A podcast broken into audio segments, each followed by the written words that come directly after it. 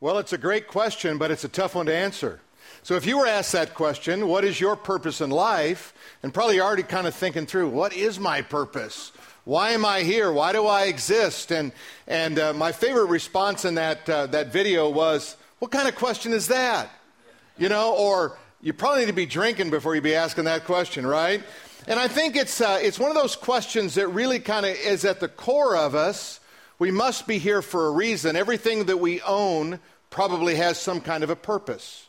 We have a car because it has a purpose. We have a house, it serves a purpose. You, as a human being, you serve a purpose. What is your purpose in life? We're going to kind of explore a little bit of that today. Um, first of all, I want to kind of give you a little bit of a report from our 21 day fast, if I can. You know, this fast has been a really unique fast in many, many ways. And all of them take on their own character, their own nature, but I think this one has been such a great fast that I have extended my fast uh, even till today. I've had a couple of days where I broke fast, but so I've been on, I'm like, I don't know, I'm getting close to 40 days here in this thing, and it's getting serious. So if you would pray a little harder, uh, maybe I can get off this fast a little sooner. Amen? But uh, here's a couple of things. Uh, one of the things we were praying for were uh, some to fill some positions we have, and I, I want you to know that uh, Pastor Stephen is one of the positions we have filled in our worship leader. And then we filled another position that I can't give you the name yet because today he's letting his church know and they're not that far away, so I want to be really cautious of that. But we'll tell you next week. We're excited about those two roles, and then we have some others that we're filling as well.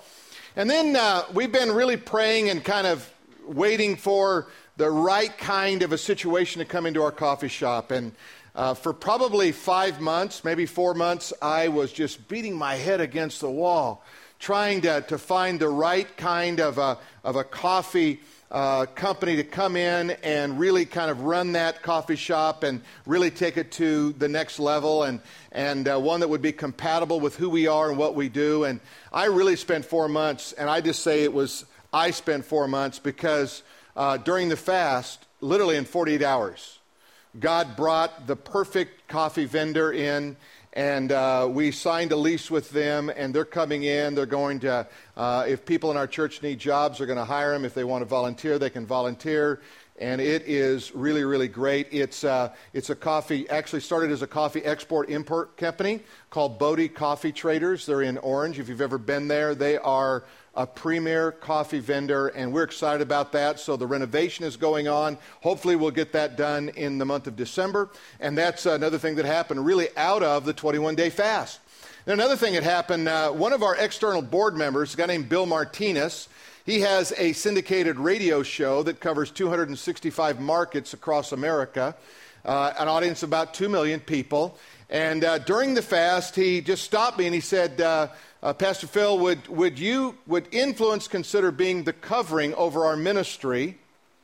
And would you start doing a radio show uh, called Now, which would take what's happening in the news and what's happening in biblical prophecy and tie those together? So uh, I started that show last week, and uh, that's kind of a, a, really a miracle for us. And then uh, we've seen probably three or four really significant miracles that have happened uh, from our prayer ministry. Tammy alluded to one of them. I want to just read to you a little bit uh, from the email that I got. And here's kind of the halfway in the stream of that. It says she came out of surgery Monday night about 9:45 p.m. On Tuesday morning, she was off life support, talking and smiling. She is not in kidney failure, failure as the doctor predicted. Today, she is doing so well, it's a miracle I can't get over it. He wants to write a paper and publish it. Amazing, he says.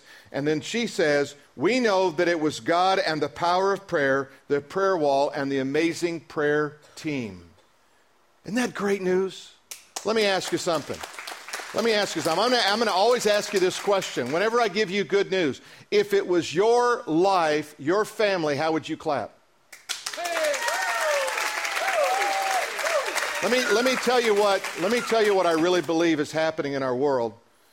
I really believe that what has happened in France is only predictive of what's coming. I don't mean to be a prophet of doom, but Samuel P. Huntington, the Harvard professor, wrote a book, and in that book, he talked about what was coming. And he wrote this, he predicted back in 1980 exactly what's happening today in our world. Here's what I really believe is happening. I believe that's happening is that God is allowing these last day kind of scenarios to come to our world to drive us to Him. We lived on the East Coast at 9 11. We were in a plane passing over the Twin Towers. We saw it on fire as we passed over to the right, to the le- out of the left of our window. We saw how it radically changed church experience for about four weeks. People were on the edge. They were hungry for God. They were seeking God. People were saved. You remember those days if you were part of church. You see, some, for some odd reason, it takes crisis to push us to commitment, to seek after God. But I think God doesn't want it that way. God just says, if you will not seek me, I'll allow situations to, to occur in your world that will drive you to me. And when you're driven to God, you're going, God, I, I didn't know it could be so good because every one of us has had that experience where we go through difficult times. It drives us to God, and you say, I'm closer to God than I ever was in my life. Now, I didn't like what I went through. I don't like crisis in my world. But the reality is, our world has radically changed yet one more time. And we as believers need to be committed to finding out what our purpose is and driving hard into that purpose that God has. Let me begin by saying you are the ultimate expression of God's creation. When God created man, when God created woman, He created you in His image. There is no creation that He has, there's nothing in creation that He's done that even comes close to you. You far exceed all of those things. And whenever you start looking for your purpose, you have to begin with God, not with your gifts, not with your talents, not with your opportunities or your passion. You begin with God. God, what is my purpose in life? And the other thing that we need to keep in mind is nobody can do what you do. Nobody can really fill the slot that you fill. You have a unique position in the world. Now, you might quit your job and somebody fills that slot. They're going to fill it in a different way. They might do the task, but they're not you. You are unique. And if you keep these things in mind, it's going to be powerful. I want to uh, draw a diagram here, and I want you to, to reproduce it on, on a piece of paper because this is going to be a key to understanding the idea of unique ability. There's something you do that's very, very unique. No one else can do it. And if you could focus your life on that, it would be extremely powerful. There are other things you do that you do with excellence. And as you do them with excellence, it's noticed. In fact, this might be where most of your job is. You say, oh, I do a very good job. I'm in the top 10 or 20% of what I do in my field. You do it with excellence. There's other things you do that you do well. You do them good, but if you had to get a job doing that, you would be competing against about 70% of the people in the world, and you probably would not be a top wage earner in that field because you have too much competition. Then there are things you do that you're just not good at at all. Now, you might think you're good at it, but everybody knows you're not, right? You're just not good at it. And here's how most of our jobs look our job description looks like this we get to do a little bit of what we're unique at, we get to do some of excellence, some of good, some of bad, and this stuff down here anybody could do. Now, what would happen if you could take your life and you could center it more over your unique ability versus it being maybe just a little bit of doing this? If you could shift your life this way and you could say something like this If I could do that all day long, I would be so fulfilled. If I could just get in that sweet spot and stay there. Now, we talk about somebody that starts a venture as an entrepreneur. I want to show you somebody who can also stay in the job they're in and be an entrepreneur. In other words, shift your whole life to where you're doing more of what you're really unique at, delegating off all the things that you're not, so that you find yourself operating in your unique ability all the time. And you may have to rearrange your life. You may have to rearrange time. Most of us are kind of functioning on an old way of doing time versus focusing in on unique ability. So, as we think about that, I want to take you to the Bible, Luke chapter 5, if you will. Luke chapter 5. We're going to look at a story here about the disciples who were really good fishermen. Some of them were very skilled at their craft, and yet they finished the day of fishing and they caught no fish. Jesus comes along, and the first thing he says to them is, You know what? I think if you'll just launch out your boat into the deep, you're going to catch fish. Now that would be like me telling, you know, like Rob, our drummer, hey, this is how you, this is what you need to do. He'd look at me like I'm crazy and say, Phil, you're not a drummer. You can't keep beat. You can't sing. You have no musical ability. You're probably not the best instructor for me. That's how, what they had to be thinking inside. And yet, this Jesus was so commanding, so powerful. Look what he says. He says, Put out into the deep water, lower your nets for a catch. Simon replied, Master, we worked hard all night to the point of exhaustion. We caught nothing in our nets. So there's the pushback. Jesus, we're fishermen, you're not. We like you, we respect you, you're the rabbi, you're probably the Son of God, but you're not a fisherman. Here's what I want you to see Jesus timed that particular thing exactly right when they were in weakness. And here's the truth I want you to grab God reduces us to strength. God reduces us to strength. As long as you stay strong and don't rely on Him, you miss out on real strength and real power. You see, shallow water are for those without faith, those who walk by sight. If you've ever been in a, in, a, in a lake or been in a river where the water is very clear, you can see the bottom. You know exactly what's going on. Go into the deep, you have no idea. You have to go down under to find out. Deep water is for those who live by faith. Now, here's what I want you to do. I want you to think very carefully, listen very carefully to this next phrase and this next section because it's going to be very powerful in understanding how to leverage faith in your life. There are a few areas right now that I'm leveraging in the faith world. Some of those relate to this church, some of those relate to my personal life. And I'm leveraging in them based on what God has shown me in the world of faith. Now, I don't know what all my spiritual gifts are, but I do know that one of my gifts is the gift of faith. I have the ability to look into a situation, believe God for it, and see the results come back. Now, I don't know why I have that gift, but it just resonates with me. It's really happening, and there's probably three or four things you're going to hear about that are just really major game changers for us as a church, and they're really brewing right now. And as soon as God releases them, I'm going to show you. But here's what I want you to see Luke chapter 1, verse 37 says this For with God, nothing is impossible. Now we believe that, right? God can do anything, but it's with God. When you are with God, nothing you attempt will be impossible if you're falling in line of what God has directed. And there's the key. It's not the idea that you get anything you want. It's not the idea that all you have to do is pray and believe and receive. No, you want to be in that center of where God has directed you. And when you get there, you're going to find some pretty amazing things. Now, literally, that word, nothing is impossible, is the word no rhema. Now, the word rhema is a word that is translated in our Bible word, W O R D. It does not refer to this word. This word is called the Logos. Okay?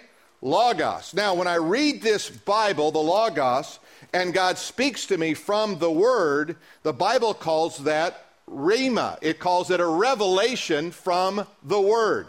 Now, let me help you to understand it this way Rhema is this no freshly spoken word, that is Rhema, of God will come to you that does not contain the ability to accomplish what God intends. Now, let me say it again.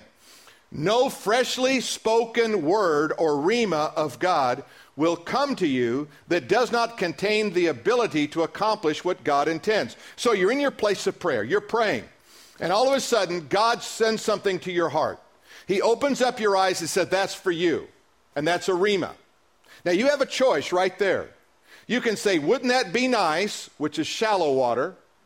Or you can put your arms around it and say, I'm trusting God for that, and that's deep water. When you do that, you're acting on the revealed Word of God. Let me put it another way.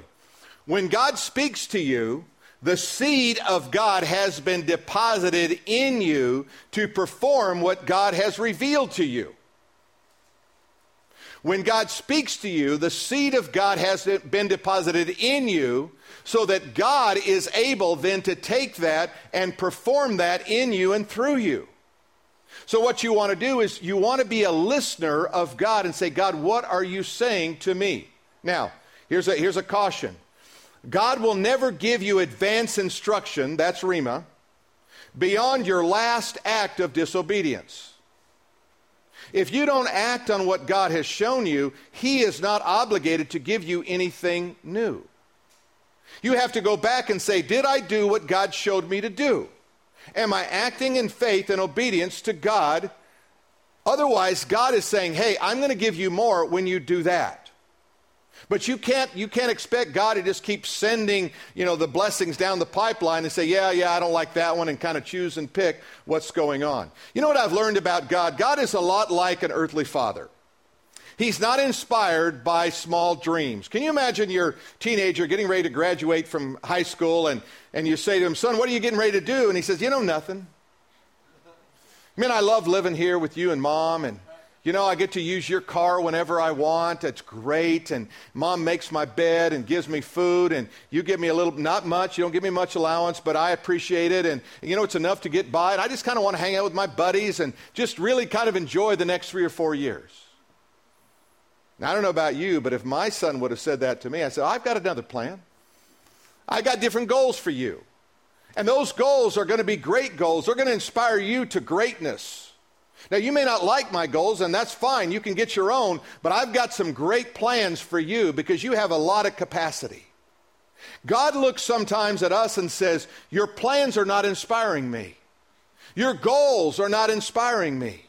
You have more capacity than you know that you have. You have more ability than you know you have. If you would just put your arms around a God inspired dream and vision, I'll be there and I'll carry you all the way. In Romans chapter 10 and verse 17, it says, faith comes by hearing, and hearing by the word of God. Now, what's interesting about that is the tense of that verb. Faith comes by hearing, that's present tense. Your faith comes when you're hearing God speak. It doesn't talk about faith, what you used to hear, what you know. No, what are you hearing God say to you? When you hear it, you go, wow, I think God just spoke to me, and your faith goes up, and it says your faith increases. Faith comes by hearing, and hearing by the Word of God. And guess what? The word word there is not the word logos, it's not the Bible, it's the revealed word, it's the word rhema. Your faith grows what? When God speaks to me from His Word. So it's not the leftovers from yesterday or what you have studied, it's the capacity to hear the voice of God right now. Let's go on the story a little bit further. Luke chapter 5, uh, verses 5 and 6. At your word, I will do as you say and lower the nets again. Now, the word there is the word rhema. At your word, you've revealed something to me here, Jesus. At your word, I will lower the nets and do that again. When they had done this, they caught a great number of fish, and their nets were at the point of breaking. Now, Jesus wasn't a fisherman, he was a man of faith, he was a man of vision. And what he did was he inspired them to do what they didn't want to do because he knew what the end was going to happen. You see, God will inspire you to do what you don't want to do. You say, I don't want to do that. Why? Because I'm comfortable. You understand the idea of being in your comfort zone and your, your personal space? I'm a big one on this personal space thing. I don't really like close talkers. Do you know what I'm talking about? Somebody this keep getting closer and closer, and I'm finding myself leaning back. When I sit down at a restaurant, I like to get the salt and pepper in the right place. I don't want it too close to me. You know, if the guy pushes his water over, I'm pushing it back. I want my little space there. Can you relate to me or not?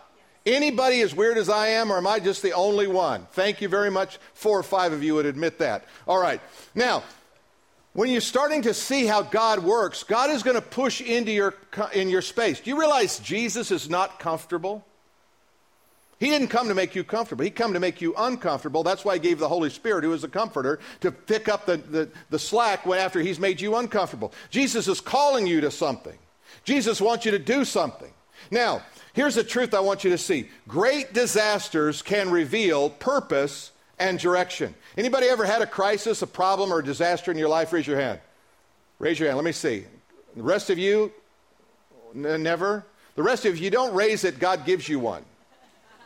How many of you now would like to raise your hand, right? Everybody wants to raise your hand. Okay, let me tell you the story of someone who found that a great disaster revealed purpose and direction in their life.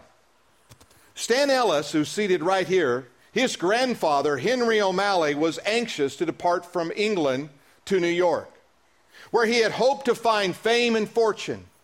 He had purchased a ticket to depart on April 10th, 1912. The circumstances of his delay are not clear.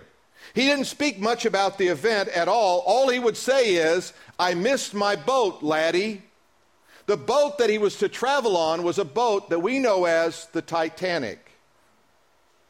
Now imagine if you were going to travel on a boat, and we've got a picture of it here It's a kind of jog your memory. Imagine if you're one in that crowd there, you're anxious to get on that ship, but for some reason you got there too late and the ship departed. And only days later would you find out that that ship had sunk, and it became, at the time, the greatest maritime disaster in the history of mankind. What would you do on the inside? We hear stories about people who missed a plane and a plane went down, and how they have to recalibrate everything on the inside of them of what's important. And God, why did you let me miss? Why was I not on that plane and others were?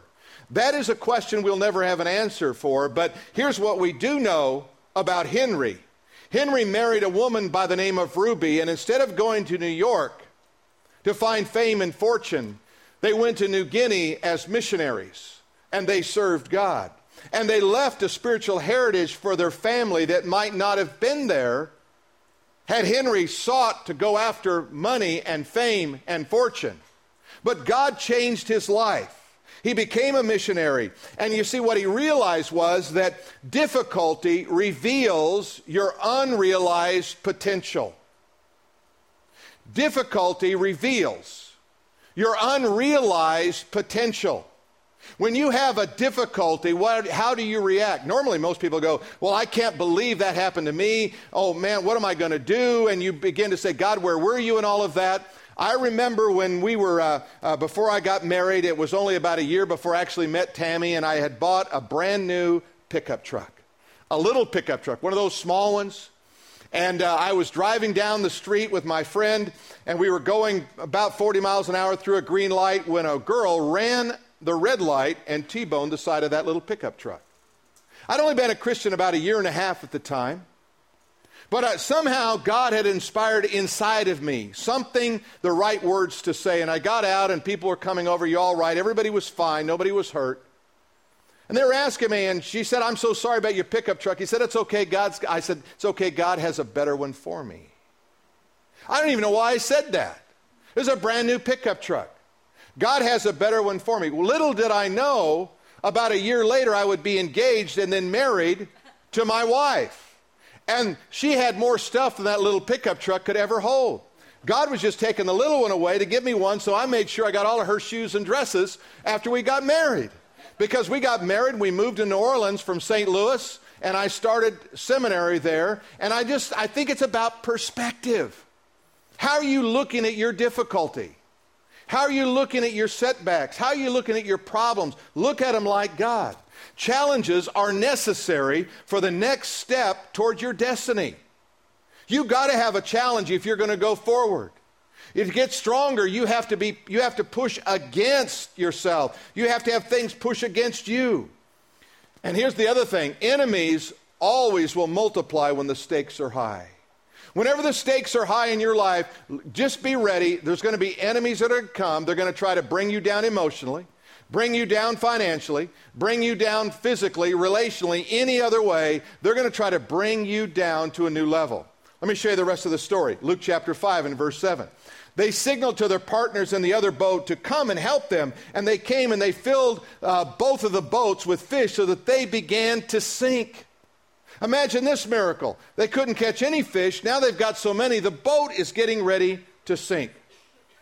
Here's one thing I've learned about trusting God, and it's the hardest thing I've learned. In fact, you'll find it to be very challenging, what I'm getting ready to tell you. You're probably not going to like it. But it's the key, what I'm getting ready to tell you. Your assignment or purpose should overwhelm you. Your assignment or purpose should overwhelm you. If it's in your capacity to put your arms around and feel comfortable, comfort with, then you haven't reached a God inspired assignment yet. God never does anything common. God always forces you to reach further in life. I like to put it like this it should be humanly impossible. Your purpose should be humanly impossible. You have to push into the realm. It should force you into a position of faith. You have to say, God, if you don't come through with this, it's not going to happen. Otherwise, everything that you do, you can explain by your ability. You can explain by your resources. You can explain by your contacts. Wouldn't you like to have something to say the only explanation for the miracle, for the goal, for the purpose I have in my life is God? God came through in such a powerful way, and this is the evidence of it. I believe it should be the kind of thing that keeps you up at night. How about that? Most people are kept up at night by their problems. You know why? Because their problems are bigger than their vision. Do you hear that? Problems are bigger than your vision. That's why you stay up at night thinking about your problems. If you have a vision that exceeds your problems, you'll stay up about your vision if you're staying up at all. You want to have a God inspired vision where you wake up in the middle of the night and go, God, man, I've been thinking about this. I'm awake now. You either woke me up or I woke myself up or something happened here, but God, I'm calling on you. I'm going to pray to you. I'm going to seek you, God, because this is too big for me. I have that happen to me almost every single day. I'll wake up, that God will just say, You remember that? And I said, I remember that, God. He said, Are you going to trust me for that? Are you going to expect something out of me for that? Or are you just going to go back to sleep? You're just going to take some, some sleeping medicine. You're going to take something. You're going to roll over. You're going to read a boring book. What are you going to do? Are you going to seek me out? You got to remember when you get into the spiritual realm of things, you're shifting, you're shifting against the tide of culture, your own culture, your own world, and you're saying, I am not satisfied with what this world has. I'm going to seek what God has for me, and I'm going to push into that realm of faith. I'm going to walk out on the thin ice. I'm going to see what God can do because I'm tired of getting what Phil can do. I'm tired of getting what the world has. I want something more than that. And I'm not saying you're going to change the world. I'm going to say you're going to change your world. Start with your world, and then you can get the rest of it in, in line. What, what would it take for you to change your world? The people in your world, the job you have, the desires you have, the children you raise, the passions you have. What would it take to do that? If we were having a conversation three years from today and I ask you this question, how would you respond? What has, has happened in the last three years that have created in you a fulfillment personally or professionally? I'm asking you to think three years in the future. And I'm asking you to do it with God and say, God, I don't know what three years looks like, but I think it looks kind of like this. What if I gave you a camera and I said, This is a special camera? And if you take a picture with this camera, it will take a picture three years into the future, and it comes out with such clarity you could print it and put it on your wall and say, That's my future three years from today, because God inspired it in me. What does it look like? Now, I'm going to tell you right now there's some things that you're going to capture on, a, on your, what you think is in your picture that you don't have the ability to do. And you shouldn't do them. If I capture a picture that I'm going to be a world class drummer, it's stupid. I don't have that ability. I just don't have the ability. If I get another one and say, You're going to be an NBA star, good Lord, look at me. I got like a two inch vertical jump. There's no way that's going to happen. The reality is, I have to go back to this and say, what is my uniqueness? I might be able to get up here and beat the drum a little bit. I might be able to take a couple of, you know, couple of licks on a guitar, but those are not in my wheelhouse. I might even be excellent at something, but that doesn't make me unique at it. You see the difference? I've got to move into this realm, and I'm going to tell you something, it's probably not what you think.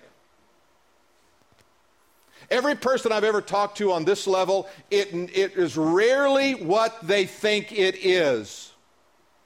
They go with what they love or they're good at, but they don't go here. And so if you want to say, well, how do I find that? You find 10 people and you ask them to write it down on a piece of paper, and here's the question What is it you think makes me unique in terms of my ability?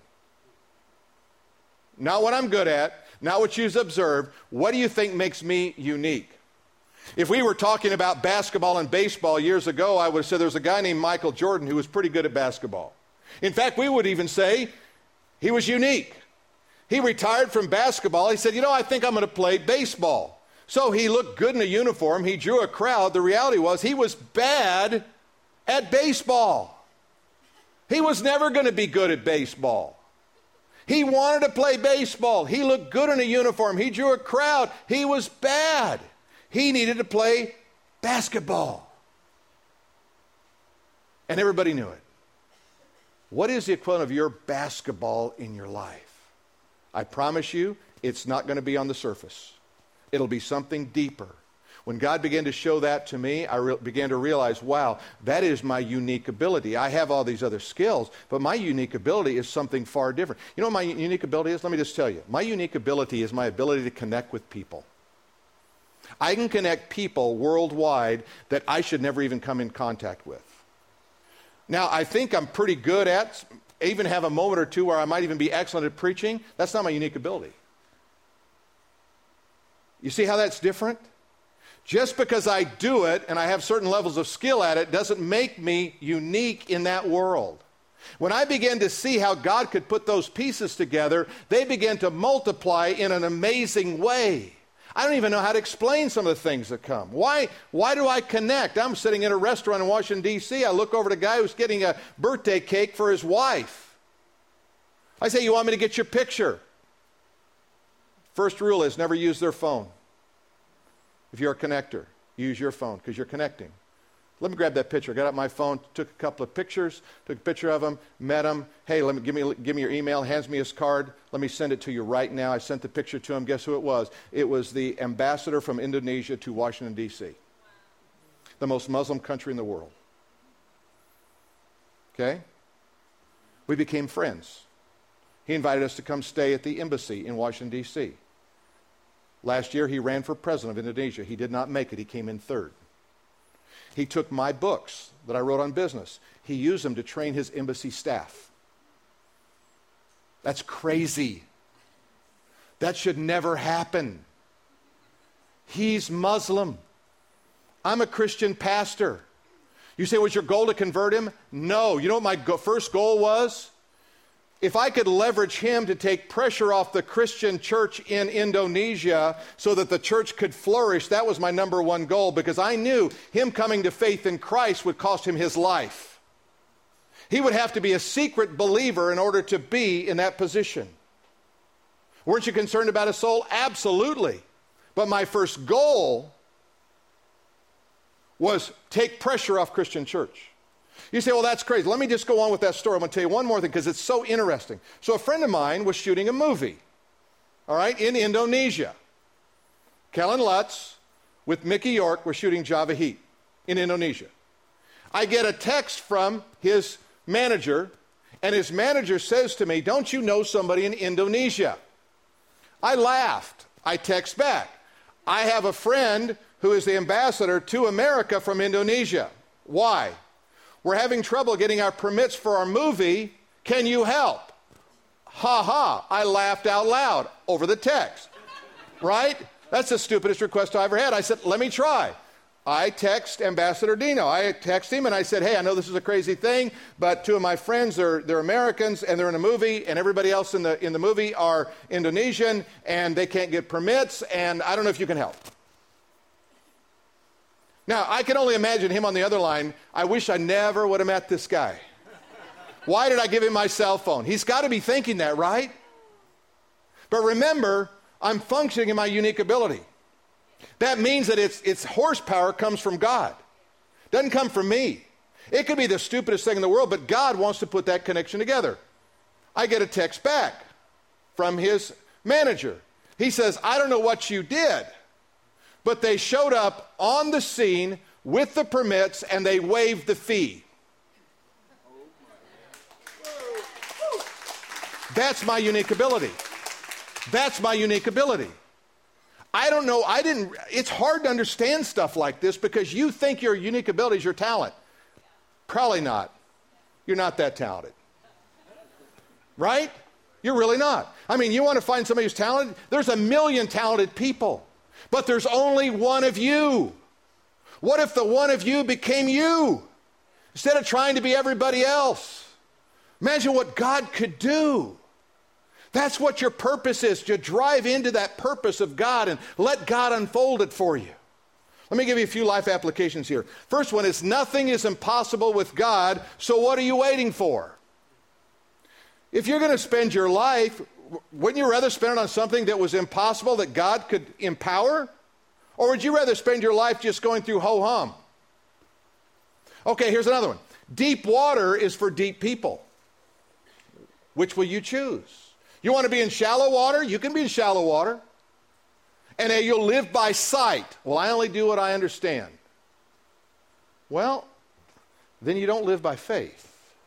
You have to do what you don't understand. Here's the next one God specializes in impossible assignments, shouldn't you? You want to see God's biggest challenge? You and me. This his biggest challenge. He says, Why don't they get it? Why don't they get it in their head that if they will just be reduced to a level of strength, then I can start to move in their life and I can take them to a place they've never been before. But they got to quit trying and start trusting, start believing. Let God inspire your dreams and your goals and, your, and the things that you have and keep you up at night. I'd love to get emails from you all week long. Thanks a lot. I've been up all night dreaming about what God is going to do in my life. Can't get any sleep. That's my goal. Because you are so inspired by the Spirit of God and by the Creator of the universe who, who spoke the world into existence before noon that you too say, I'm in His image. Created in his image, God has a purpose for me. I can't wait to find out what it is. If you meet a challenge, push through it. You meet a difficulty, climb over it. You let God direct your path, and you'll be surprised what God comes up with. Let's stand together and pray. Heavenly Father, as we pray, we know that you have made us all unique in our own special way, God. We have abilities, we have things we do very well, we have things we do okay at. We have then our job, and some parts of our job we love, and some parts of our job we excel in. But God, we're asking you to pour divine purpose into all of us to inspire great dreams and visions. There may be new companies that start and new relationships that are formed. There may be strategies that are unfolding right now that are coming from the Spirit of God, inspired by you, Almighty God. We ask you to just, uh, just uh, make that a part of our very DNA. Bring out in us what we're created to do. Let us take it to another level, God. Let us inspire it to greater levels so that we see your hand in everything we do. As the band sings this song, I want you to listen carefully about how he loves you. And if he loves you that much, what he wants to do in you and through you in a powerful way.